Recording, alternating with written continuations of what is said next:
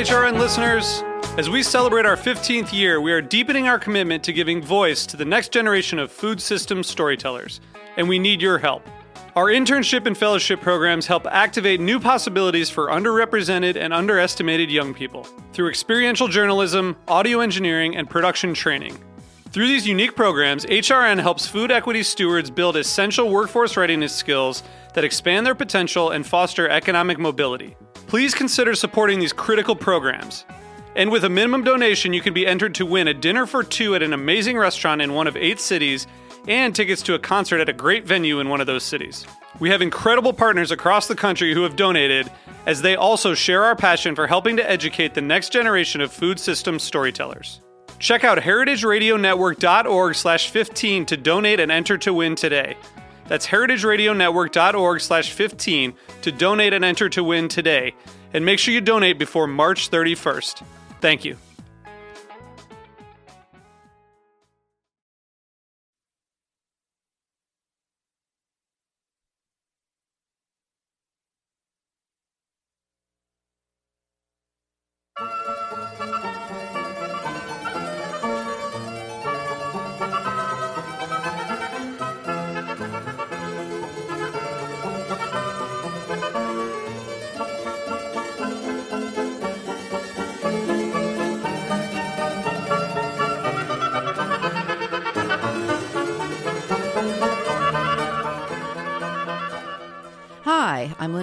And this is A Taste of the Past on Heritage Radio Network. And today we're sponsored by Dickson's Farm Stand Meats. Great traceable meats from sustainable farms in Chelsea Market in New York City. Well, here in the Northeast, we have been enjoying some, had been enjoying some really balmy sunny days and really cold nights. And I am fortunate enough to have a place to go to up in the country, um, our country home, which is filled with maple sugar trees. And these are sugar maples, actually. And this is sugar, this is maple sugaring time. So if you take a drive up through the northeastern United States, uh, Vermont, New Hampshire, oh, even actually Ohio, Michigan, and Indiana, but upstate New York, you can see buckets hanging from trees all throughout the rural areas. And this happens usually always right around the first of March. You know, we can always rely upon the uh, the warmer days. And what happens is the you tap into that tree and the sap starts to flow. Well, I spent a very sticky weekend. we collected um, not as much sap as we'd hoped. We had to come back to New York. Uh, work does call New York City, but we probably had gotten about ten gallons of sap and just boiled away and boiled away. Now, the ratio of sap to maple syrup is 40 to 1, so it's 40 gallons of sap to 1 gallon of syrup. So you can imagine how much boiling that takes. If you have any wallpaper inside your house, it will definitely fall off the walls, which is why um, the people up there who have sugar maples developed sugar shacks and did their boiling outside. Um, outside, it's you just you build a fire and and take the smoke away from the sap so it won't flavor the sap with any smoke. And eventually they developed it into small houses, shacks, so they could stay warm while they watched the sugar mapling happening. happening. And it grew into a huge industry and throughout, particularly in Vermont and New Hampshire, and especially in Canada. Canada, to this day, still produces about 75% of the maple syrup that um, is known.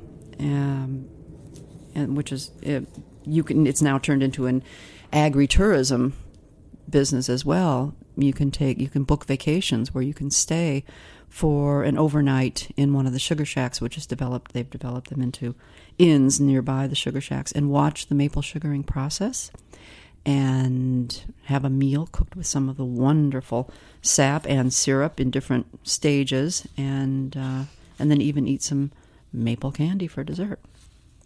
But to talk about the history of maple syrup um, is interesting. It is something that really is American, North American. No, in no other place do the, the sugar maples exist, and it was the first sugar actually in eastern North America. Obviously, Native Americans were um, the first to be discovering the, the sweetness of the sap, and so that maple sugaring was was already established in some form by the time the first settlers came to North America, and uh, it it has been said that um, Indians accidentally uh, came upon the sap by slashing the tree or having a broken branch and then collecting it and uh, cooking, using it as water to cook some meat in, and then found out how sticky and syrupy it got at the bottom, and went back to the tree, and the rest is history. Most likely, however, they discovered the sweetness of the maple tree by by maybe tasting some of the sap. Now, who, as a little kid, never you know went up to some tree or other and touched the the sap that came out of a wound from a tree and said, "Ooh, this is really sticky," and and if you happen to taste that sticky sap that ran from a sugar maple, you'd say, "Mmm, it's really sticky and it's really good." The uh, in the winter, sapsicles actually form from the sugar maples, and these are icicles that are formed by the frozen sap that leaks out again from a, a broken branch or a wound in the tree. And as the ice forms, some of the water evaporates, and that will leave a nice little sweet icicle hanging from a tree. It's a real treat, and I'm sure that this was another way that the Native Americans discovered the sweetness. Rumor has it that they, of course, they didn't have buckets, or that we, as we know them, the wooden sap buckets or the metal sap buckets. So they most likely, and, and some of the French settlers did write this down in, in their logs um, from the 1500s. And most likely because what they saw were hollowed out trees at the bottom of a sugar maple. And a slash, um, often a V shaped slash, would be made in the trunk of the tree, and then a hollowed out log would be put underneath that slash and to collect all the sap. Well, they didn't have they didn't um, couldn't put this log on the fire to boil it down because obviously it would burn. So what they did was took really hot rocks from the fire and continued to put hot rocks into the sap in the hollowed out log, and this would eventually boil down the sap. Now, if anyone, if you've ever seen um, or tasted sap coming from a maple tree, it's it's water. I mean, it's really thin, liquidy, watery. Um, although it's a fresh liquid from you know, like a like cutting open a coconut um, with the water inside. It's a fresh juice of of a living organism. So um, it will spoil. You can't let this water get warm, um, just like milk. It will spoil, but it is very watery. I mean, it's and it has the faintest sweetness. You have to really be pretty discerning to taste the sweetness, and um, as you boil it down, as I said, forty to one, you have to. It has to lose about ninety percent of its of its water. Um, has to evaporate before you actually get this syrup that we know of as maple syrup. And the to take it a step further, since syrup was it was impossible for the uh, the Native Americans and the early settlers to store syrup anywhere. That's a more difficult thing to carry around with you or to store. So they would continue the boiling process until um, it crystallized, and then they had sugar, maple sugar. And this, of course, they could put in a bag and carry around with them, and they could use it to sweeten a lot of other things. So, as I said, this was the first sugar known in eastern North America, um, and it was very much like a, um, like a brown sugar that we know, you know, that we use, or um, a cake sugar. And it's flavor you know the flavor so nicely. I'm sure you've seen the little maple sugar candies that are sold in, in different shapes. Uh, the the sugar was a great boon to early settlers because uh, England, of course, was charging uh, quite a lot of tax on the uh, the white sugar that would be brought in and, and um, from the West Indies, most likely, and the the good thing about the maple sugar was that it no slave labor was used to produce the sugar. It was all produced by by the local people, so it was a real artisanal um, type of sweetness. About ni- about 1540 is the first written observation that we have of North American maple trees being um, tapped and and the sap being used for sugar. And that was from a French explorer, probably Jacques Cartier. And then by by the 17 late 1700s, um, the promotion of maple sugar as an alternative to West Indian cane sugar was really growing. In fact, it became um, a great, a big business for the northeast, the northeastern states, and to the point where the rest of the country, by the 1800s, of course, um, really caught on to this the maple syrup before because they started to produce and sell the syrup, and um, the maple maple syrup production started to become big business.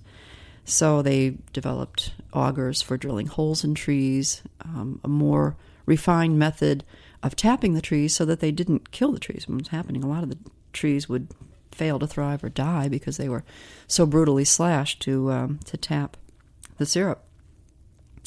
And after the the metal saps and buckets, were, and then finally, you know, some sap buckets were devised to collect the sap. Um, then also evaporation pans were developed to boil it down. And if you've ever tried to reduce a sauce, you know that any kind of pan with a larger surface area is going to reduce a lot quicker than if you put it in a deep kettle. So this was something. It was all trial and error that they um, that they had to go through, and then then the call and the demand for maple syrup became uh, just tremendous, grew in, uh, tremendously, and in fact, I think it, in the eight, late 1800s, there were some records that Ohio alone consumed about 90% or, or, not 90 but they they consumed about 60% more maple syrup than was actually produced as records would show. Um, and then because what had happened there people were adulterating the maple syrup and adding cane syrup simple syrup to the maple and extending it and selling it as maple syrup. If anyone remembers the log cabin brands from the early days, they were they had a percentage, maybe ten percent or maybe forty percent of maple syrup, and the rest was all simple cane syrup. Um, finally, by the 1900s, around 1905, um, the U.S. Pure Food and Drug Act made adulteration of maple syrup with glucose illegal, and other uh, laws went into effect so that you couldn't really call something maple syrup unless it was 100% maple syrup. And Vermont, Vermont really was the one state that uh, took Vermont's took maple syruping um, in hand and, and, made this a state, a real big state production and a, and a state um, um, activity. Although Massachusetts it, surprisingly enough, Massachusetts has a huge maple syruping to this day, maple syruping um, processing, and they have a lot of sugar shacks and agritourist places where people can stay as well. And they have a museum, a maple sugar, a maple syrup museum in Massachusetts, and um, as does Vermont, and I believe New Hampshire. And you can go and you can tour the the museums. I think the I'm not sure where the Massachusetts Museum is. The, the Vermont Museum is in Pittsford, Vermont. And they are open seasonally, and you can uh, learn all about the maple syruping. Um, and I will tell you that it is a labor intensive process. Having boiled down 10 gallons just over the weekend took probably a better part of the day. First of all, when you tap the tree, it it doesn't flow out like opening a tap to the water. Um, one of the old timers said, "Well, you tap a tree on a good day, you get about two drops per heartbeat, and that'll take about eight hours to fill a 16 quart pail." Well, if you figure two drops per heartbeat, okay, well that's about two drops a minute. Um, that's slow, and it and taking that much um, sap to boil down. You could figure this is a this is a time a, a time honored tradition and labor intensive. Uh, I'm going to give you a couple of recipes that you can use to to use um, maple syrup in because maple syrup time. It's time to do some really good cooking with it. I I just think of maple syrup and start to think of wonderful recipes to use. So after this break, we're going to come back and talk more about maple syrup.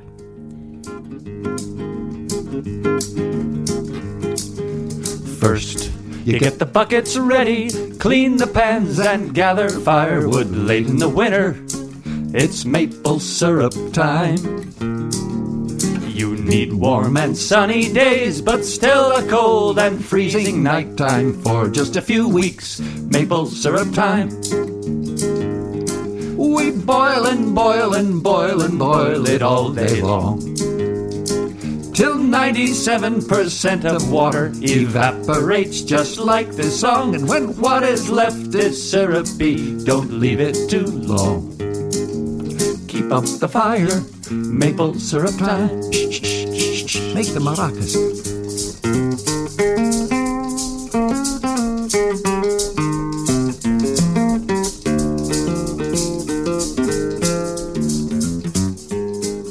Hi. Hi, we're back with Taste of the Past, talking about maple syrup time, and that was Pete Seeger talking about maple syrup time.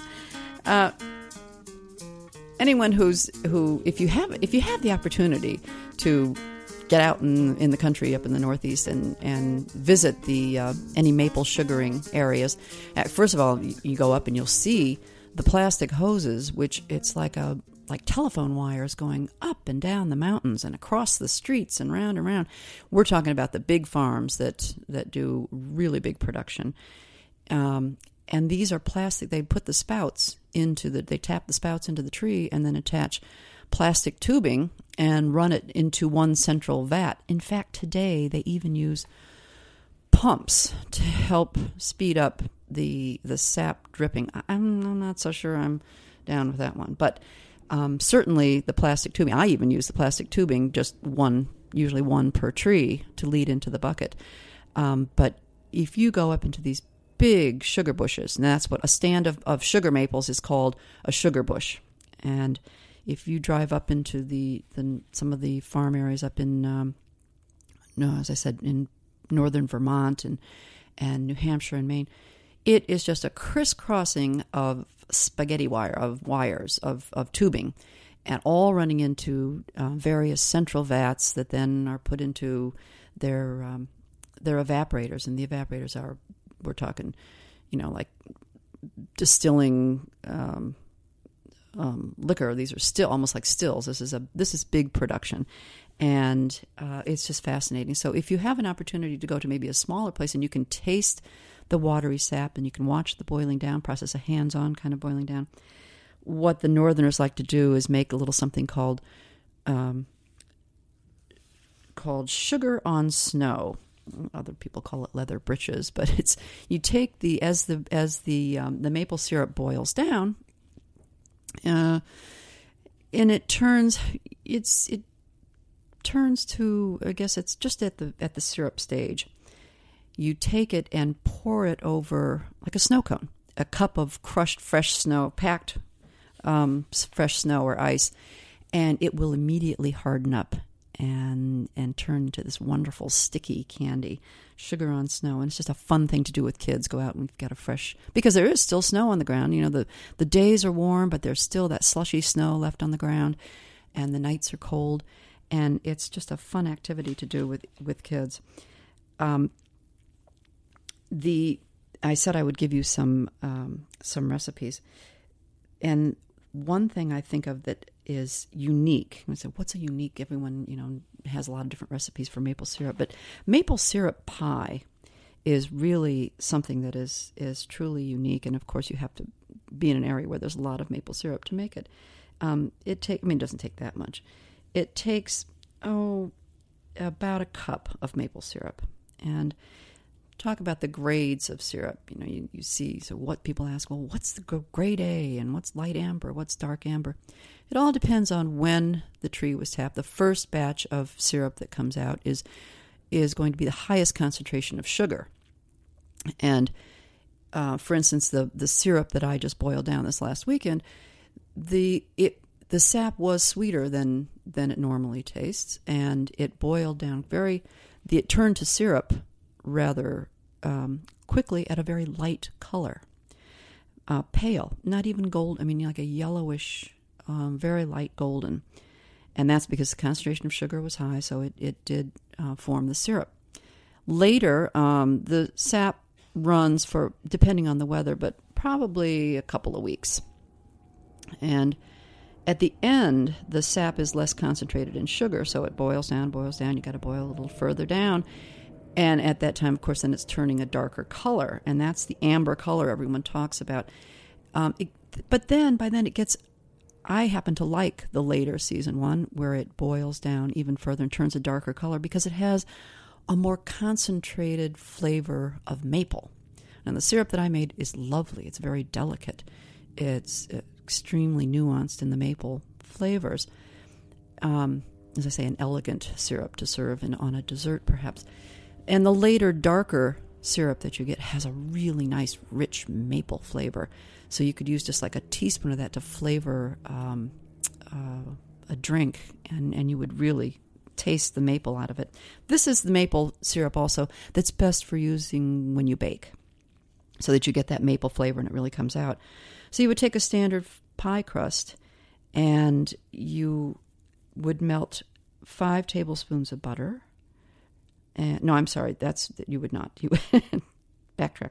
Um, you would mix up two eggs with about a tablespoon of flour, something to bind it and help thicken it. Um, a half a cup of heavy cream, and a cup of maple syrup. And then if you get this you get this all stirred up and then put it into your pie shell and uh, bake it and so you'd bake it um, for about 25 to 30 minutes. It, it's going to seem very loose. It, it'll it'll you know jiggle kind of like a custard would but it will firm up as it cools.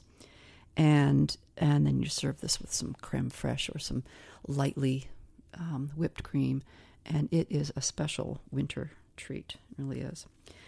So that's our maple sugar story. And I just, I really encourage people to take a visit if you're in the Northeast and take a visit up north on a. It's got to be quick. You got to do it in uh, the right in the beginning of of March uh, for the first, let's say, the first three weeks of March. That's your window of opportunity to to catch some maple syrup, syruping happening in these areas. and I happened upon a recipe that I um, was looking at, thinking about St. Patrick's Day, because here we are, maple sugaring time also happens around uh, St. Patrick's Day time. And, and I was saying, well, they don't have maple syrup in Ireland, but they um, certainly made a lot of yummy things that maple syrup goes wonderful on, such as scones and uh, oat bread and oat cakes. Um, and I happened upon a um, a recipe by Molly Wizenberg, who has is a blogger and, and, and writes for Bon Appetit. Uh, she has a wonderful blog called Orangette, and um, her recipe was for British flapjacks, which is really not flapjacks at all. It's more like a, an oatmeal cookie. And I thought, oh, what a wonderful thing to adapt to maple syrup if you happen to have a lot of maple syrup hanging around and really it's this is the one where you melt the butter this is you just you um, take about a half a cup of butter and about three quarters of a cup or um, of maple syrup if it's very thick syrup thick, thick and dark all the better and all mapley and heat that up in a, a very low heat and just sort of melt the butter and, and the syrup will thin out a little bit, but you don't want to cook the syrup because you don't want it to become any thicker. Uh, you don't want it to turn to, to hard candy. And you stir that around and then take it off the heat and stir in about two cups of quick cooking oats. And when that's all mixed together, just dump it into a like an eight inch um, cake pan and bake that for about mm, about 20 minutes um, about 350 degrees. And just you don't want it to turn. You want it to be soft, and you don't want the edges to turn too dark. And that is just a wonderful kind of a combination between cookie and a scone and a cake, and it's got that maple flavor. a nice treat for an American Irish celebration. And we are coming upon St. Patrick's Day, and uh, and soda bread, Irish soda bread, is the first thing I think of when I think of um, Irish food. And I happened to come across um, an announcement of a couple of new Irish cooking books that I, I thought would be interesting to bring to your attention. Last the last show we did, we did on the history of cooking shows on television, and Darina Allen, who was a very well known Irish cookbook author and Irish cook, um, has a show on Irish television, but she also had a show for a while and was a frequent guest on American uh, television, American cooking shows. Darina Allen, um, many people who, if they've heard of her before or have any Irish cooking books, um, know that she has a very well known book called Irish Traditional Cooking over 300 recipes from Ireland's heritage. Uh, she has just recently published a new book called Darina Allen's Forgotten Skills of Cooking. The time honored ways are the best. And this includes over 700 recipes that show you some forgotten the use of forgotten skills and and then also talks about things like foraging and making butter and keeping chickens and growing vegetables which is now becoming such a part of our American foodways. We're trying to get back to the origins of sustainable farming and and, and responsible eating. Um, and she has a dairy chapter in the book that includes recipes for making your own buttermilk and ice cream and clotted cream. It's it's a very interesting book, and I think um, she's often been called the Julia Child of Ireland. So I think in in honor of St. Patrick's Day, it's interesting to take a look at some of these books that talk about the um, the heritage of their cooking, of Ireland's cooking. Her daughter-in-law, in fact, uh, Rachel Allen, has just published a book as well called "Favorite Food at Home: Delicious Comfort Food from Ireland's Most Famous Chef." And the two of them run well. Darina Allen established the Ballymaloe Cookery School in Ireland, so if you are interested in taking a trip and, and learning about Irish cooking, the Ballymaloe um, Cooking School, Cookery School, is the place to go. Both Darina Allen and her daughter in law, Rachel Allen, um, teach at this school. And I just thought it was a, a nice little thing to pass along as we come upon St. Patrick's Day. So we have our American heritage at this time of year, which is maple syrup, and then the approaching St. Patrick's Day. And I wish you all a, a wonderful maple syrup and St. Patrick's Day time. I want to thank our sponsor, Dickson's Farm Stand Meats. Ooh, take some of their delicious pork and boil it in maple sap. Mm, watch that the bottom doesn't burn, but you will have a nice, sweet, crusty finish to a slow roasted pork shoulder. That would be delicious. So, Dickson's Farm Stand Meats in Chelsea Market in New York City. I want to thank them for being our sponsor. And I want to thank Jack Inslee, our producer, and Nat Weiner, our engineer. Again, this has been Linda Pelaccio for A Taste of the Past on Heritage Radio Network.